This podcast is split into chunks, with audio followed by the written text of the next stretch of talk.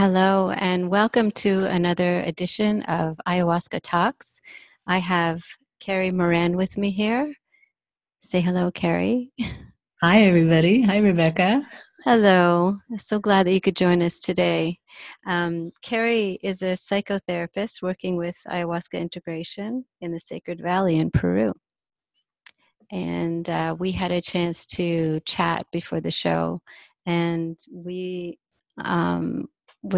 the audience would like to hear about your story, Carrie, how you got started with ayahuasca. And since the focus of the show is integration, we're hoping you can share some of the stories about how you experienced and integrated your own ayahuasca experiences. Sure. Okay. Well, I'll start with the story of how I met ayahuasca and go from there. And if you want to ask questions along the way, please do. Of course. I met ayahuasca 5 or 6 years ago in Hawaii. I was visiting a friend in Hawaii, and it just unexpectedly came up that some friends of his were holding ceremonies. And ayahuasca was something I'd heard about for years before that. It was kind of on my radar, but it hadn't really presented itself. So I said, yes, sure, I'd like to join this ceremony. So I met the friends. We had a beautiful ceremony. It was the first and only daytime ceremony I've ever done, actually. Oh, yeah. Wow, that's interesting. And in a Hawaiian afternoon in full sunlight. Wow. It was beautiful. And it was also, of course, you know, strange and disturbing and extremely different from anything I'd ever experienced before. I had a fair amount of experience with psychedelics in my younger years, but, you know, being a plant spirit, it's a bit different. Yeah. So the first thing that happened once the medicine started going was 2 beings appeared before me, and they said to me, "Did you know that you were molested as a child?" And I was like, "No, I didn't know that." Who was it? And they said, "Your father." And I was like, I don't know what to say.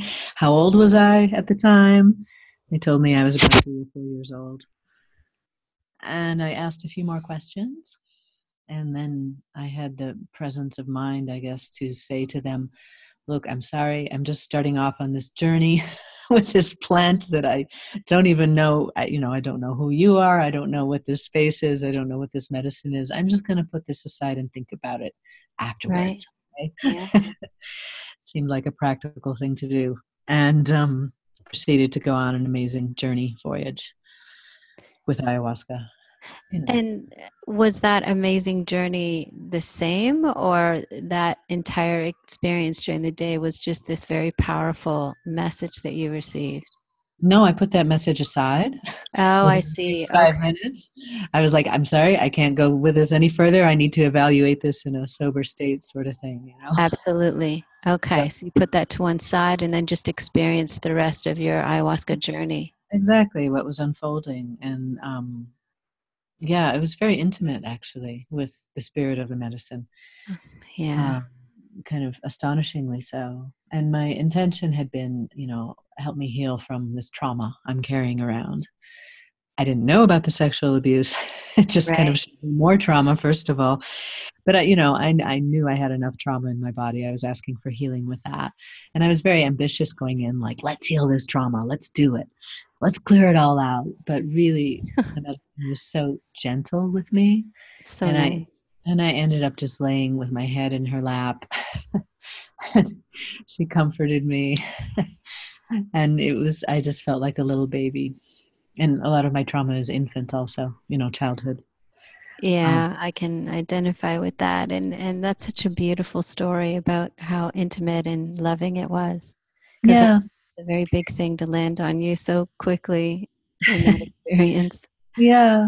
And it was just like lying in the lap of the mother, and all my ambitions for clearing out the trauma or doing lots of work were gone. I was just hanging out with the mother for hours and hours. Wow. And later, I realized that was exactly, of course, what I needed. Yeah. And it was such a personal introduction, too, Absolutely.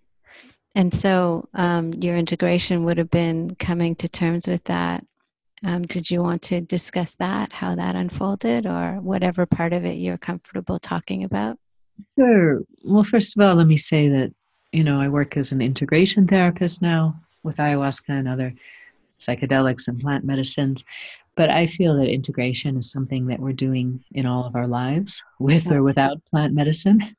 It really is the path of growth and changing and learning and incorporating that learning into our lives in ways that really make a difference in how we show up in the world. Yeah. So integration is not something exclusive to ayahuasca. And I feel like I've been on the path of integration for a long time before I met the medicine. So when I did meet the medicine and it started handing me these big things, I turned to all my resources and all my tools and all my practices, so many ways. Yeah, that's good. Yeah, there's so many things that I've learned over the course of many years as a psychotherapist. Ways of being with the body, with the mind, with the spirit, of listening to my dreams, of listening to my body, of trusting my emotions and going with them, of working with images, of working with my intuition, Right. So some of the integration was about unpacking more of this. Well, first let me say that I found it hard to accept and believe what I was told in that first 5 minutes. I spent 6 weeks like, what the heck was that about, kind of thing. Absolutely. And then I had another medicine experience where immediately upon the medicine hitting my body, I felt the abuse. I heard the sounds of the abuse. My body remembered it, revealed those memories in ways that for me were irrefutable. Right. And this was not any part of me making something up. This was biological, imprinted in my hearing and in my cells. And I trust that. What do you think that was about? Was that because you spent time, do you think that she can be so visceral at times? And I know that for me, when I had an experience like that, it was important for me to acknowledge, and maybe it was a healing in and of itself. How do you view that experience? Yeah, absolutely. Because for me, then there was no question that, yes, this was part of my experience in this life, that this happened. Oh, right. And I could get past the point, the agonizing kind of confusion of what does this mean? Is it real? Okay. People recover memories in all sorts of ways, not just with plant medicine. And as a therapist, I've seen how excruciating that process can be to start to, do I believe it or don't I? The doubt, yeah. Yeah, so there was doubt there, and she was addressing that. Directly, in the way that was like nothing else would be so strong for me as the visceral imprint. Yeah, I can relate to that. Yeah. So how did you notice that there were big changes after you addressed that? Because I know that you, did you want to talk about how that unfolded or just how it felt after you came to terms with it? Sure. I'll talk a little more about just the process, how ayahuasca led me through that and how I worked with it a bit. So, what can I say? That was like 5 or 6 years ago, so I feel like I'm pretty much through it by now. Mm-hmm. But it took, I would say, a year or two of intense work with myself, with the medicine, with different plants to really move completely through it. And of course, karmically or paradoxically or whatever, it all came up around the time that my parents were really reaching the end of their lives, which on one hand gave us the opportunity to heal things, and on the other hand was a really difficult thing for them to have to handle. Absolutely. But I felt very clearly that this was something I needed to address with them, just in terms of, hey, we had a chance to clean things up before you go, Yeah. It wasn't about confrontation or accusation. It was just like, here's the whole deck of cards now. We can see them. And what can we do with this, So it was difficult and painful in some ways, but I don't really regret, moving into you know, moving towards completion. Do you feel that ultimately there was like healing in that for all concerned?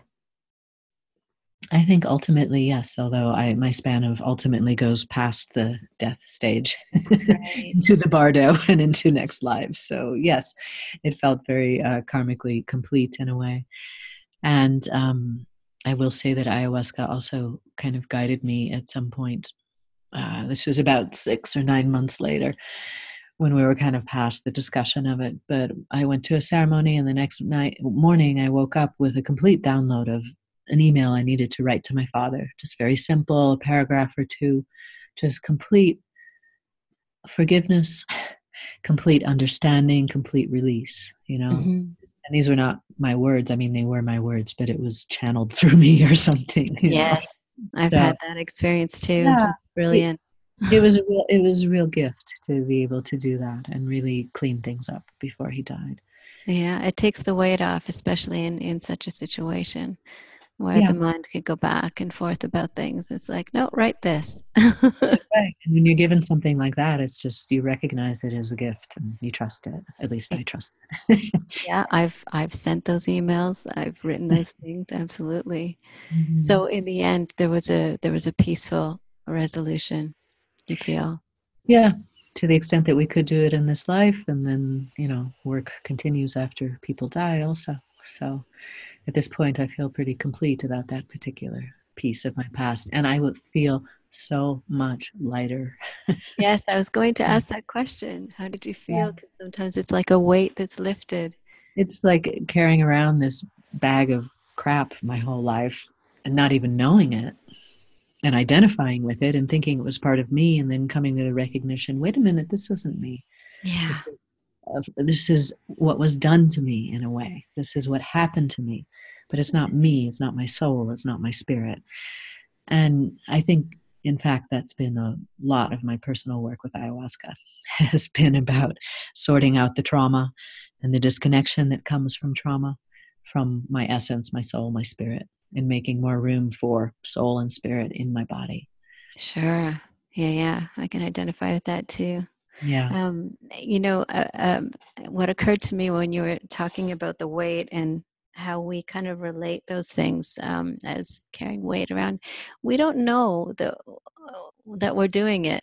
You know, we get used to being in a certain state and we regard it as normal. And what I've discovered through my integration experience with ayahuasca is every time I'm asked to shed something, there's potential resistance, and there's, you know, that awkward learning curve and all the rest of it, whatever comes with big changes, these things, how they move and how you change, it takes all kinds of forms.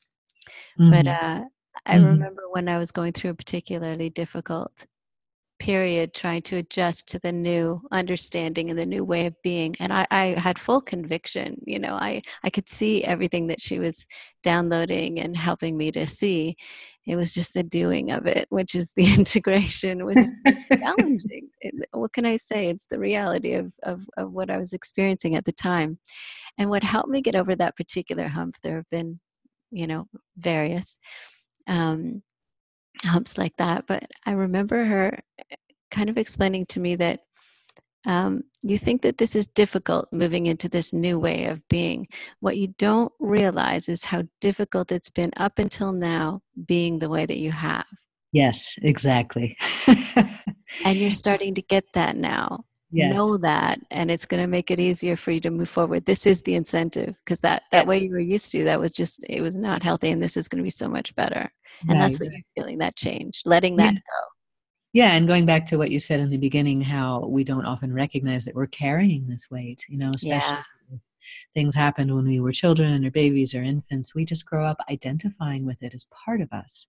Exactly. And that is, again, part of trauma. And that is, again, part of the beautiful, skillful work I feel ayahuasca can do in terms of trauma healing, is starting to help us separate or differentiate.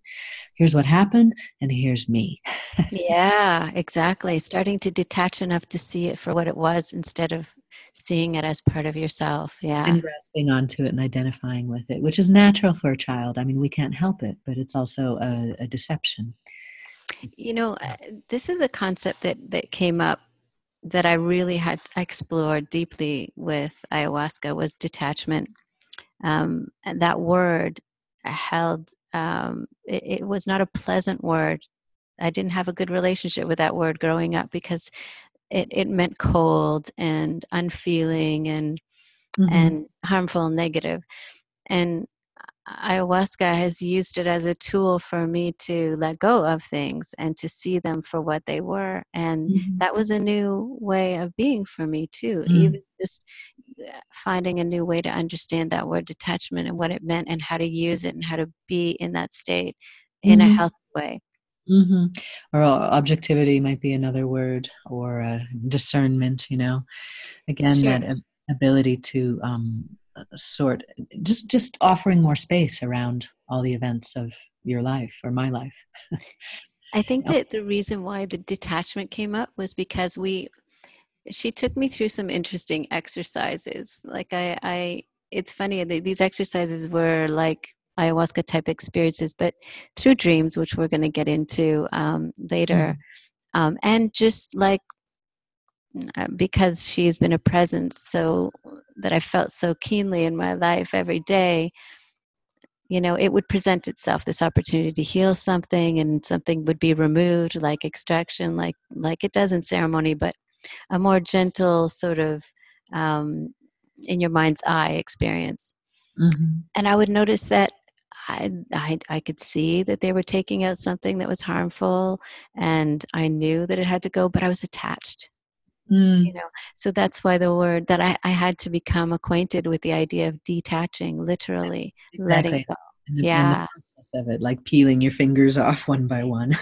And I would invent, like, you know, how these healings can happen in creative ways. We've heard people describe ayahuasca experiences where something comes and something's removed, or whatever the case may be. When this was happening with me, without the medicine, without being officially in ceremony, I would find crazy ways of hanging on to whatever goop, whatever harmful substance this form, this whatever harmful energy took, whatever form it took, and find ways for it not to be able to leave my body, or it became sticky, or it was like crazy. And then she was just trying to educate me. It's like, there's reasons for that. You're just attached to it, and let's work on it.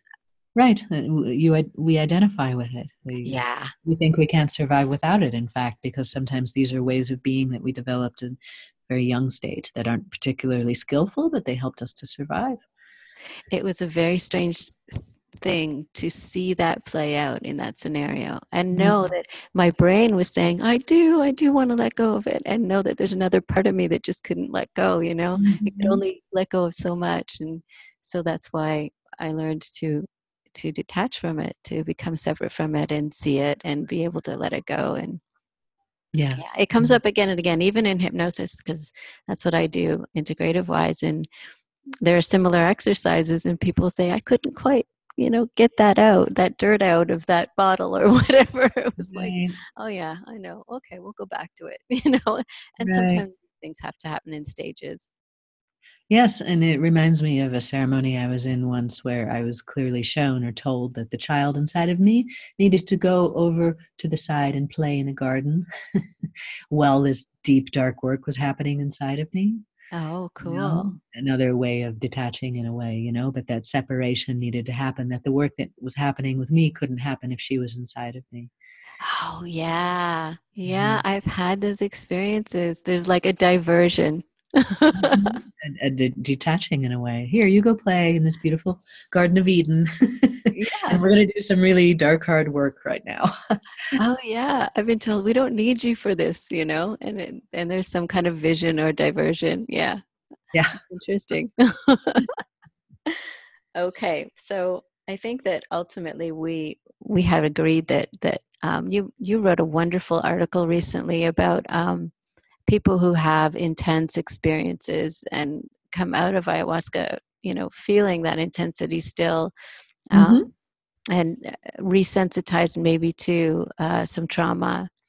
And people sometimes describe them as darker experiences. And I'd love to hear you talk about that, the experiences you've had with healing people and my own darker experiences.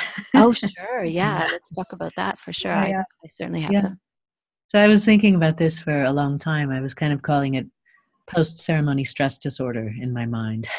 Okay, that's interesting. PCSD was the acronym I called for it because, you know, people were showing up in my practice or sometimes at my door. Not everybody I work with by any means, but a certain percentage, maybe 30% of people I work with come out of a ceremony or a retreat and they're really, really freaked out by it. They're overwhelmed. They're in a state sometimes of fear or shock or terror. Right. What do I want to say? You know, they often say like, that was so traumatizing to me. Like, why did the medicine do this to me? Obviously it can trigger a lot of issues with your own mother too. You know, the childhood issues. Oh yes, of course. That relationship. Yeah. Because it's emerging, you know, and of course triggers things.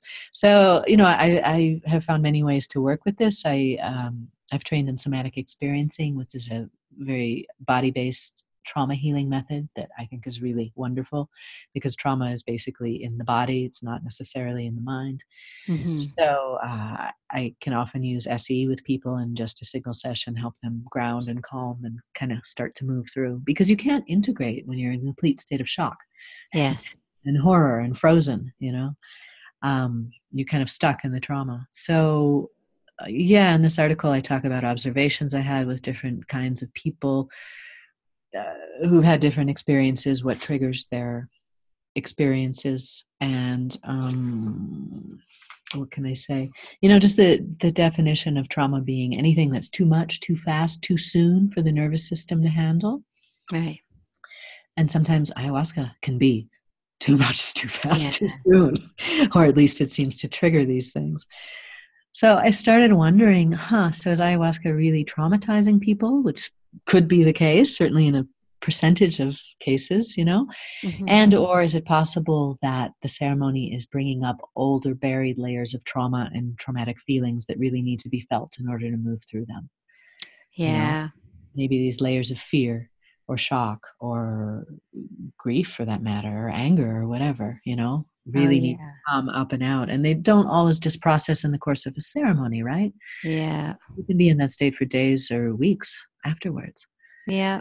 I've had to go through that post-ceremony, a lot of those things for periods of times. And there's always, why is this happening? Yeah. Yeah. And it's hard. Like you got to feel this if you want to get through it and heal it, you know? Yeah. And it's one thing to feel it in ceremony. It's another thing to be feeling it a few weeks later. That can be a little disturbing and scary for people. Sure. So, you know, I've gone through my own layers of this and shock with it and stuff. And I've always managed to come out the other side, but it's taken some time sometimes. But I really believe in the virtues of you know, getting support. If you need support, support can be so helpful. Grounded, absolutely. Human. And even just a session or two, it doesn't have to be a long-term thing, but getting support for your mind and for the story and for the emotions, but also for the body that's just so freaked out, you know? So, yeah, I mean, I'm curious about your process because I agree a lot of these feelings reside in the body, and there are ways to discover it. Do you use this method to help people connect with that in their body and then move it out? Yeah, it depends on what's needed, you know? I mean, one of the basic aspects of somatic experiencing is resourcing, that you don't dive into the powerful, horrible stuff immediately, gung-ho, and try to blast it out of the system. Mm-hmm. You go towards something that's stable, that's grounded, one molecule of your body that feels slightly less freaked out than every other molecule. Anything. Yeah, start from strength. You need to have a base of strength to work with this. And then you move back and forth between the two. You titrate, you calibrate it. It's very alchemical in a way. So it's not like I have a prescription recipe for everybody. It so much depends. It so much depends on what people are bringing and what they need. But, you know, I feel that working with somatically based, body-based resources and talking about it also, you know, that the two things together can be very supportive and helpful. Oh, yeah. To not just keep it in the dark, to just bring it out into the light and say, here's what I'm experiencing, even to own it. You know, sometimes this secret shame of it, you know? There's so many people talking positively about ayahuasca, and it's like, oh my God, I'm not feeling we should touch on that, because I've worked with people who say they feel really badly about, you know, their difficult experiences because nobody else seems to be having this. But I can say I think a fair amount of people are having this. Oh yeah. Just don't feel comfortable talking about it publicly. Yeah. You know, I don't think that anybody would agree to go through the experience as it is, potentially with all of these difficulties, if they didn't believe that in the end they would be better for it. And we all go in hoping, you know, for those great things. It just, it takes effort and trust on our end. And sometimes it takes time. And it takes time. And it's not just a boom ceremony, you're healed sort of thing. Yeah. And I mean, we do hear those reports where some people have certain things. Yeah. But I think that it's a longer journey even for them, you know, because, and we can't know. Everybody's so very unique. But for many of us, it's a long, continuing journey. And even those who report really positive things, they've been through their challenges, you know. Mm-hmm.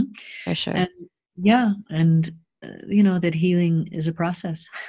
Yeah. And it takes time and it takes effort and work. I don't mean hard work. I mean, I think it's really fun work, but ayahuasca can be a component of that, a catalyst in that process, but it's not going to do all the work for you.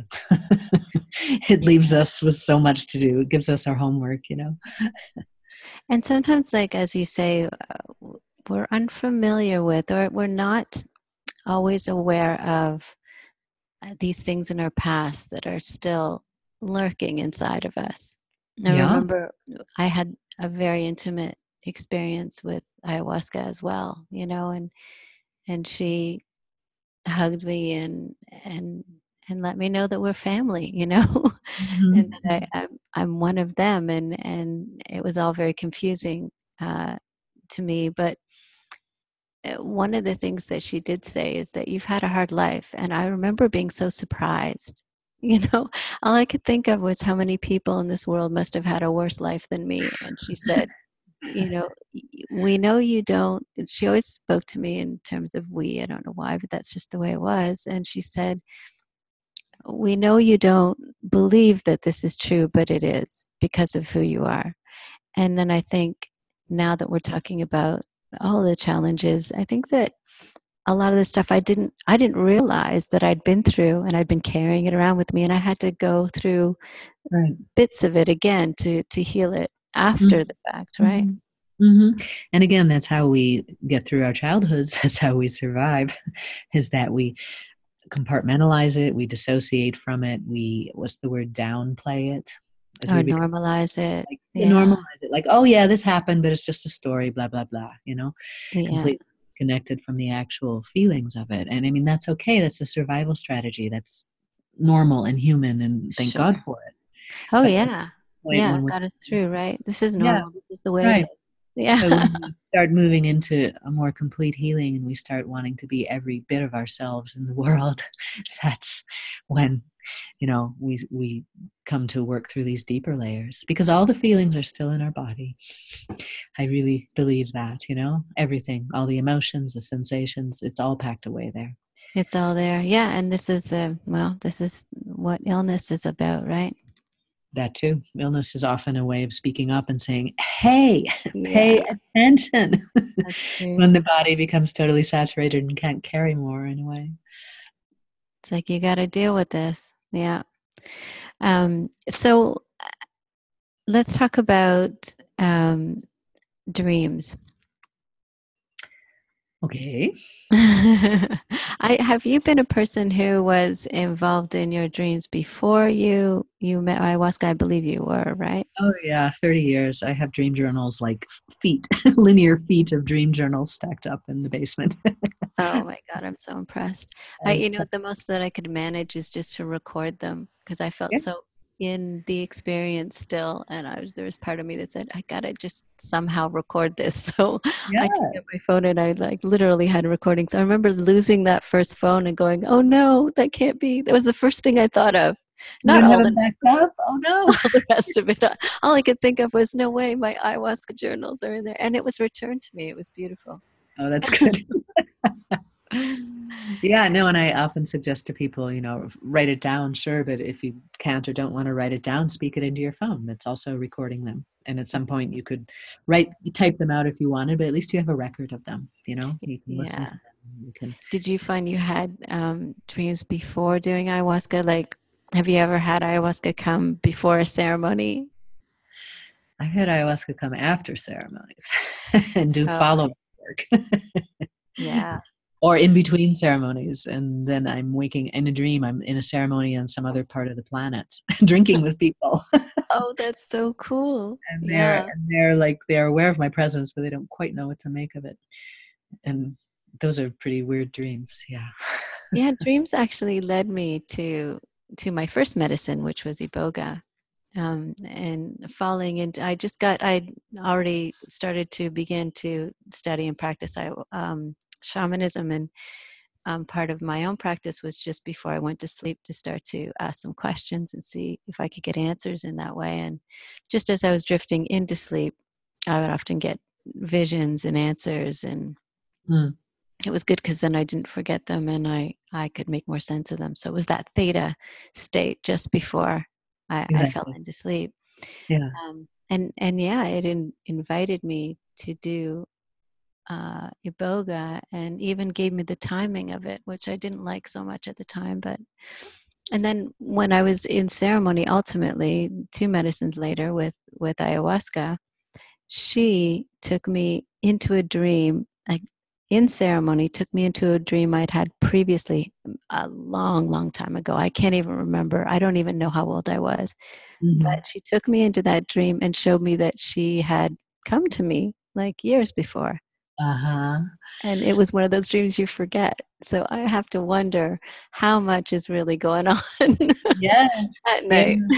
Yeah, no, it's true. I had a friend come to Peru and visit me a few months ago, and we sat in a few ceremonies together. And after her first ceremony, this was her first time with ayahuasca, she said, you know, ayahuasca has been coming to me in my sleep for the last few weeks. I just didn't recognize her until now.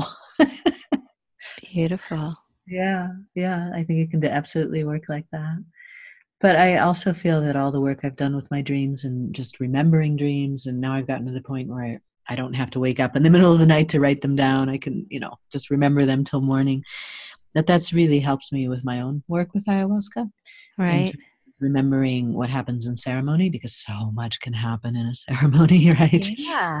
An incredible amount sometimes. And, so many visions, so many images, so many aspects to it. And I feel it's really helped improve my recall of that, so that I can then work with everything consciously afterwards. Right. And I often suggest to people, as part of integration work, I feel learning to work with your dreams can be a very complementary practice to drinking ayahuasca. Absolutely. I agree. Yeah. And this is what I have done and continued that relationship in many ways. And that's certainly one. And I mean, it doesn't always give absolute clarity. There are sometimes it's startling, the clarity that I receive, and then there's other times where it can be ridiculous. Yeah, it's wonderful. It's like so clear. And then there's other times where it's very murky, and I have to regard it. I'm even being asked by ayahuasca to regard it as just another journey, you know, a healing journey, and to trust that it's what I need. Yes, and that's always pleasant. Going back to those darker experiences, it can be that. And that work is done at many different levels of clarity, levels of apparent confusion. You know, our mind doesn't always know what's going on. Sometimes it does, but the work can still be happening. Yeah, I agree. And it always dissipates. Like I remember one morning waking up from a really heavy night, and I was actually doing some hypnosis work and exercises just to see where I was at with each emotion. And I was just in such a disarray, and I couldn't believe what came out of that. And all of it was because I woke up out of this dream that was really, it was just one of those eerie, unpleasant experiences and full of darker emotions. And when I woke up, and had to go in and and do these exercises, it all just came out. And by afternoon, I did these same exercises again, and everything changed. Mm. Mm-hmm. Mm-hmm. And I mean, the change was so dramatic, and it just verified what ayahuasca kept telling me. It'll dissipate, you know, yes. Give it some time. Yeah, it's like the weather. The weather is always changing. Oh, this is true too. She's used that analogy with me too. Just let it go. It's a storm. It's going to end. It'll pass. Right. This is true of everything. Everything passes. This is very Buddhist too. It's true. Yeah. Don't invest so heavily. She's like, don't buy into all of that. You know? Don't cling to it. Don't identify with it quite so much. Yeah. So even the worst mood or the most terrible day or the most difficult morning after ceremony, you know, it is going to pass. Everything passes. Yeah. So how have you worked with dreams in terms of integration? Like, have you ever had it unlock the answers to a problem that you were having, or have you ever had any clients that had these experiences? I've had many, many, many of those experiences. I mean, predating my relationship with ayahuasca, you know, dreams speaking to me. Oh, me too. Giving me messages, sometimes in code that turns out to be really funny. My dreams seem to like puns and things like that. And sometimes ayahuasca has a bit of that flavor too. You know, you get like, what is this? And then all the dream work I've done has helped me decipher some of the visions I've had, you know. So can you share some of those stories with us? Well, the ones that are coming to my mind are, let's see. Okay. Let's see. What dream do I want to? I can share one and then you can do that while I think of which one. Okay. I'll do that. And this is, this is after ayahuasca, but again, just like you, I had already begun working with dreams, but boy, you know, everything changes. Everything did for me once I experienced ayahuasca. It was very big, profound shift in my life after that. And one night I was going to bed and I had neck issues. And I know that there were reasons for it. There were things that occupied my neck that I was working through. But my big question that night, knowing that there was lots of work to do there and it was ongoing, because I was doing energy healing, all kinds of things. And my big question was, how do I sleep to, you know, not intensify or exacerbate this neck issue, you know? What position should I sleep in? And just as I was going to sleep, I got an image of a skeleton with its arms above its head. And I knew that this was an indicator for me to sleep the way I used to sleep. I started to change the way I slept because my neck was hurting so bad to try to accommodate it. And really, all I had to do was just go with what felt more natural. And apparently, I had changed, and you know, to my own detriment, right? And it was like, go ahead. And so now I just adjusted and started to sleep again the way I used to, with my, you know, hands laying above my head, and yeah, it worked out beautifully. It was a weird image to get, but you know, it was effective. It got your attention. Yeah, the skeleton. Yeah, it's like an X-ray. Yeah, they do that sometimes, where they just like give you things that will get our attention. We won't skip over it because it stands out so much. Right. Yeah. So okay, I'll give you an example of a dream that appeared to be speaking in code. Okay. And then I cracked the code, and I just had to laugh. So I was, this was a while ago, I was in a relationship with a new man, and things were going really well. And then one night I had the dream that he'd just come back from a town called Fuma in Panama, right? Okay. So the country of Panama, a town called Fuma. That was all I had of the dream. And I'm writing this down in my journal. I'm like, what could this possibly mean? I don't know any town called Fuma in Panama. And I started playing with the letters. And I realized, oh, it's F-U-ma, pa, not ma, right? Okay.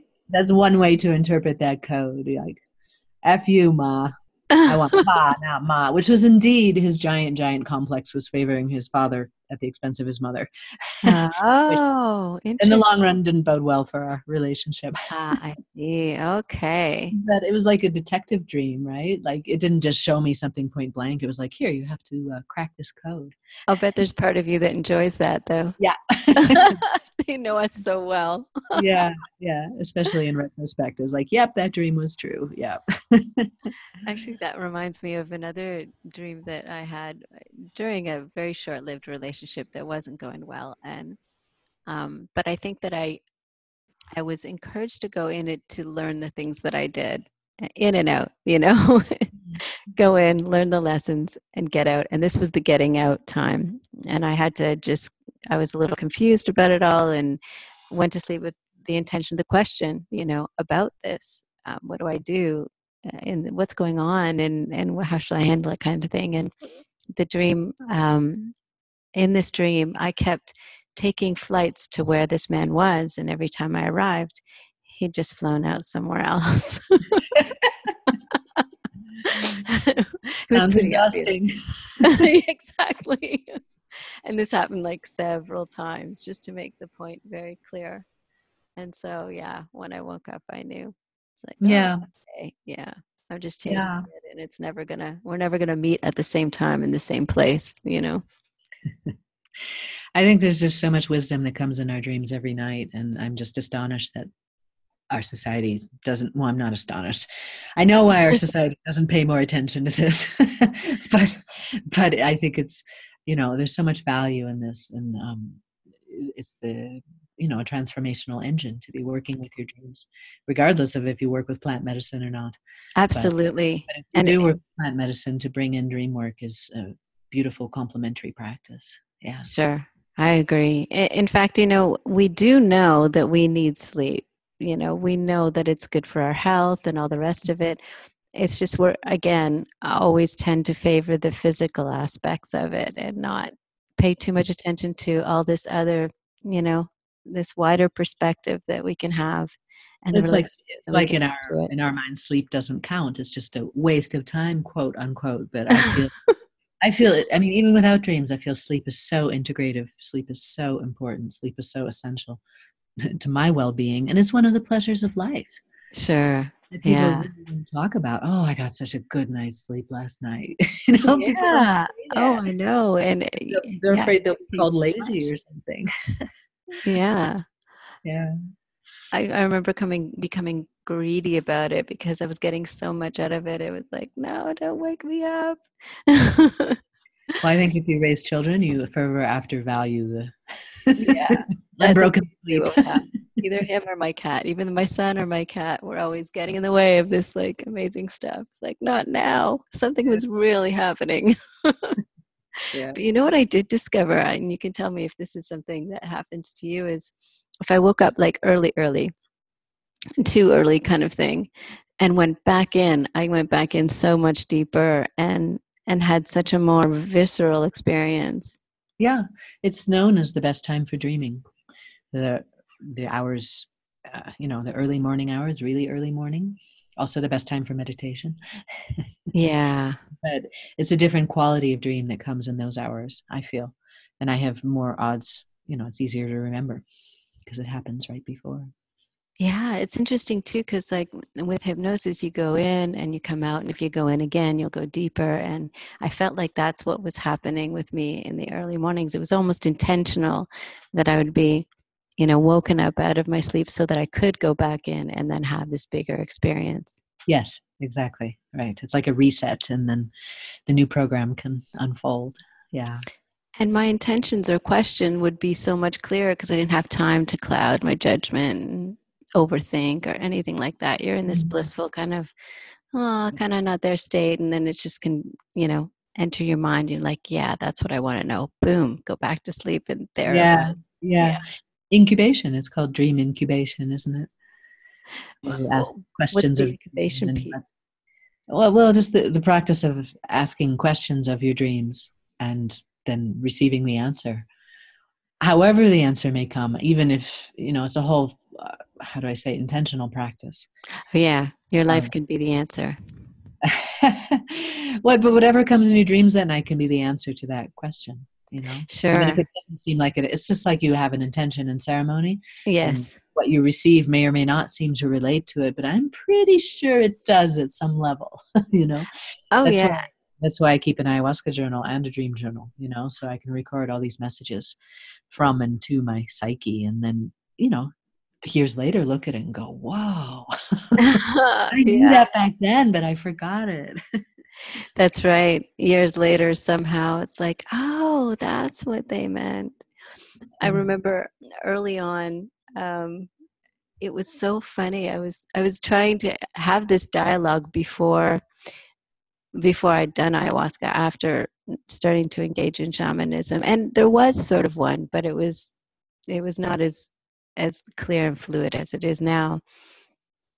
Anyway, I went back into my dream the second night after the first night was murky and said, you know, my communication through intention sort of was, you know, to make it clearer to me, because I said, okay, I kind of saw the images and whatever, but I'm not sure what they mean. So can you communicate? And then it was like a joke what happened that night. I went into my dreams and similar images or came to me. And then there was like, you know, when there's closed captioning on the screen, or when there's like the words show up at the bottom.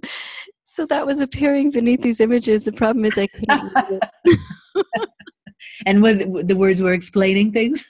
They were just giving me exactly what this was supposed to mean. And yet I couldn't read it. Like I had no capacity to focus on it, but it made me laugh. They were spelling it out for you. Literally, yes. This is so bad you couldn't see it, but. You know, it's like, I imagine that was the simplicity of it, but yeah. But of course, I don't know why in my dream I could not focus on it. Maybe that was the message. Maybe that's part of it too. It reminds me of a vision I had, and it was my first ayahuasca experience toward the end, and I was seeing all this karmic stuff. Let's just say lifetime after lifetime, ancestral patterns, past life patterns. And I asked, you know, why did some of these things have to happen to me in this life? You know, it's like, you could have made me perfect. Why was I made with certain disabilities in a way? And a screen appeared, and on the screen was the word responsibility. Oh, that's interesting. It was just spelling it out for me. Wow. About taking responsibility for past actions was what I got from it. I see. Yeah. Okay. The karmic aspect of it. Yeah. Yeah. The whole learning pattern. Yeah. Because it certainly can work at that level too, you know? Right. Like when at the beginning of my journey, this ongoing dialogue that happened when I came back from Peru, after asking a billion questions and getting exhausted, I started to settle into it a little bit and ask them one by one instead of like being so crazy about it. And one of my questions was, what is karma? And the answer was, karma is your own plan for your own life. Like the plan that you laid out for yourself. Mm-hmm. And that one kept me silent for a while. I think they liked that one. I totally see how that can fit into the picture. Yeah. But karma isn't just something that happens to us. It's certainly not a punishment. It's not at all. It's our evolution. Yeah. And that yes, possibly we choose this. Exactly. So definitely I feel like we chose this. Yeah. Yeah. So when you said responsibility, that's immediately what came to mind, because it's like, yeah. And there's a reason why you laid it out this way, right? Yes. Yes. Although, you know, sometimes, some days it's like, why did I choose so much? Oh, yeah. Maybe I bit off more than I can chew this lifetime. Yeah. Lots and lots. Yeah. I mean, you know, there are times when also another thing that was kind of shared with me through ayahuasca was that, and I mean, I know that, and I want to state this as much as I can throughout these discussions, is that everybody is so unique. I mean, people are coming out of ayahuasca. We all have, I think many of us anyway, have a sense of this essential message of love and all the rest of it. But we're also unique, that we all get very different lessons and sometimes entirely different perspectives on things. And I'm certainly open to all of those. And when I speak about my own experiences with conviction, it's because that's my reality and that's what is unfolding with me in ayahuasca. Exactly. And likewise for me, you know. Yeah. That's the position I can speak from with the most experience. Yeah, of course. And I think that there's value in that, like a lot of value, because there are people out there that totally identify, and you and I are identifying with one another's story, and these are important things to share, I believe. Yeah. And there's other people who have completely different experiences. Yeah. Entirely valid. I can't fathom having in this lifetime, but they sound wonderful. Yeah. And you know, if we want to get over a lot of the conflict that we have in this world and in our social experiences, I think opening up to that concept of, you know, people just being in their own experience and that it's just as valid and true for them, that ours is for us, that we're going to make a lot more progress, I think, towards a peaceful existence, right? Yes. And people starting to trust their own experiences rather than listening to, you know, a YouTube video about ayahuasca ceremonies and going, I want that, you know? Yeah. It's going to be your own unique snowflake. Oh my goodness. Yeah. I emphasize that a great deal. Yeah. You know, do all of that because it's natural for us to explore and then open up and know that it's likely to be and it most certainly will be entirely unique, right? Entirely different, right? Yeah. So, going through the different kinds of integrative experiences I've had and the difficult ones and on, you know, I started to get to this point where I'm like saying to ayahuasca, okay, I've done all this work and it just, you know, there's still such deep challenges. Is this my stuff? Is this ancestral stuff? You know, because I've heard people talk about, you know, making the decision to clear up your own stuff, and you don't always have to take on this ancestral healing stuff. And so I'm kind of presenting it to ayahuasca this way because it was just so challenging this particular period, and I'm looking for ways to try to, I don't know, maybe get out of it or understand it or whatever. And so I got this download that was like, that made me see that me trying to conveniently divide it all up and say that's theirs and this is mine was kind of silly, because we're all carrying all this stuff you know, from our ancestors. You know, my mom's issues, the issues that I had with my parents, they had with their parents and on and on and on it goes. Back and back. Right. It's in our DNA, first of all, you know. Yeah. And I also believe that some of us, maybe not everyone else, but some of us are like tasked with clearing up ancestral lineages, and that's when the ancestral stuff can land particularly heavily. It's not everybody's work, but some people seem to have taken that on. Well, when it was presented that way, it was pretty hard to say, no, I'll just like have this heavy stuff hang around and I won't do a thing about it because it's someone else's. It's like not much of a choice. It's like, again, this whole, you are carrying this. You may not be aware of it, but we're presenting it to you so you have the opportunity to heal it, you know? Right. Right. Yeah, exactly. And you'd have a choice to an extent. Of course. You know, we always do, but faced with that decision, of course, and knowing how it felt to shift off this heavy stuff, it's like, oh, okay. And there you are immersed in it because the healing's kind of underway. So I do think that I'm one of those people that agreed to quite a bit. Yeah. They hint at it all the time. The curandero I work with in Iquitos do a lot of dietas, plant dietas. Oh, he said, He said that dieta has the power to clean your DNA 7 generations back and 7 generations forward, something like that. So the point being also that you clear it for your children, which is really a good motivation. Oh, and that has been like an intention over and over again. Yeah. And their children and on, you know, you know, when you really release the stuff, you're doing it for your whole line so that they don't have to carry this. And that's beautiful. Yeah. And how have you felt that ayahuasca has helped that experience of being a parent and your relationships with your kids? I always like to talk about this and hear other people's stories. Sure. Well, my kids are grown and they're, 25 and 30, so it's not at the hands-on parenting thing anymore. I mean, it's made me a better person. It's made me happier. It's made me lighter. It's made me cleaner. And they see that and they acknowledge that. They're like, oh, wow, this has been good for you, Do you think that it's made an impression on them in terms of their own experience? Like, do you think that that's something that they'd be interested in doing? Do they do personal work? Time will tell about these things. And there's also a matter of just the right timing for things.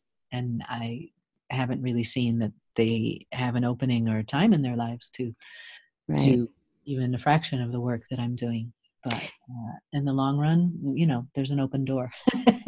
Their mom's in Peru, so. Yeah, right. This is important to note, too, is that this stuff takes time. It does, right? Mm. Yeah, absolutely. And also I think about if I had met ayahuasca in my 20s, I was not at all ready for it, I didn't need it. I was 55 and I was totally ready. Right. And I know for many people in their 20s, it's perfectly fine. But, it shows up at the right time, I believe, Yeah. Yeah. Yeah. For all of us, that's true. Mm-hmm. But making time after the ceremony, and taking time to do this work is, it's wonderful. And it's effective, trying to slip it in a busy life. I don't know, it's going to be far more challenging, and it's challenging enough. But if you're really devoted to integrating that experience, I see people, I remember seeing not too long ago, someone posting in Facebook on the ayahuasca group saying, we're visiting Peru and we're going to, we're trying to fit in a ceremony. That's like, oh, please don't, I mean, do whatever resonates with you, but be aware. It's a really good thing to make some time, before and after, right?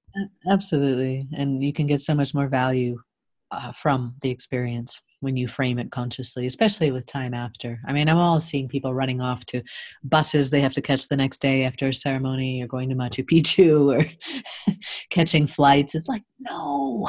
Yeah. Give yourself at least the day after a ceremony. I mean, those are some of my favorite days in life, the day after. Sure. And the experience is still ongoing, right? I mean, is that how you felt? Yeah, so many realizations and insights keep coming. And, there's this digestion that gets to happen, and, it's certainly integrative, but it's part of the work for me. It's the day after, the morning after. Yeah. And like in all integrative work, when you make space and time, it comes, you're welcoming it, you're asking it, saying, okay, I'm ready. I'm willing to do this, Yes. But if you don't have space and time, it's just going to lay there. Yeah. Because you're putting your attention somewhere else. Yeah. Yeah. And focus. Yeah. I agree. Yeah. Just, that's a shame. Yeah. Okay. Well, we're coming to the end of our time. And Carrie, why don't you let people know where they can get a hold of you? And give sure. Right. So my name's Carrie Moran, and I live in the Sacred Valley of Peru. But I work with people worldwide by Skype and Zoom and FaceTime, because ayahuasca is truly worldwide nowadays. Absolutely. And my website is called ayahuascawisdom.com. And there's also a lot of blog posts on there, different aspects of integration in ayahuasca that I find interesting. So, yeah. Perfect. So that's ayahuascawisdom.com. Mm-hmm. Right. Okay, perfect. And for me, if anyone wants to get in touch with me, it's RebeccaHayden.com. And you can also find the show online on our Facebook, Ayahuasca Talks Radio Show. It's a Facebook page, so join us, and thank you very much, Carrie, for your time and your wisdom. And I look forward to seeing more articles and remaining in touch with you. Yeah, thanks so much for the work you do. I really appreciate all the work you do, and also this opportunity to speak. Oh, thank you so much. Take care. All right. Bye. Bye.